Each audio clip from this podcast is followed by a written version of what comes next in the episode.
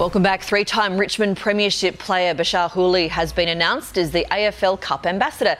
The finals series officially launched this morning, which kicks off on Thursday night when Brisbane and Richmond clash in an elimination final. Eight worthy teams, the matchups are incredible. Uh, and Melbourne's pumping and excited, and the, the most games are close to sellouts.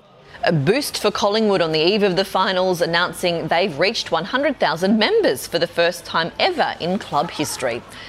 Gold Coast Brian Kelly will have an extended pre-season in 2023 after he was slapped with a four-game ban for an ugly lifting tackle against the Knights.